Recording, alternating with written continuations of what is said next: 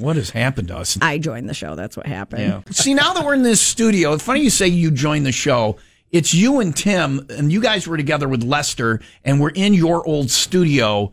Did you join my show, or did I join yours? And you You're just still mo- in full control. and you just moved it over to a new frequency. I feel, but every day I feel more like this is your show, and I am not in control. I'm, not making that up.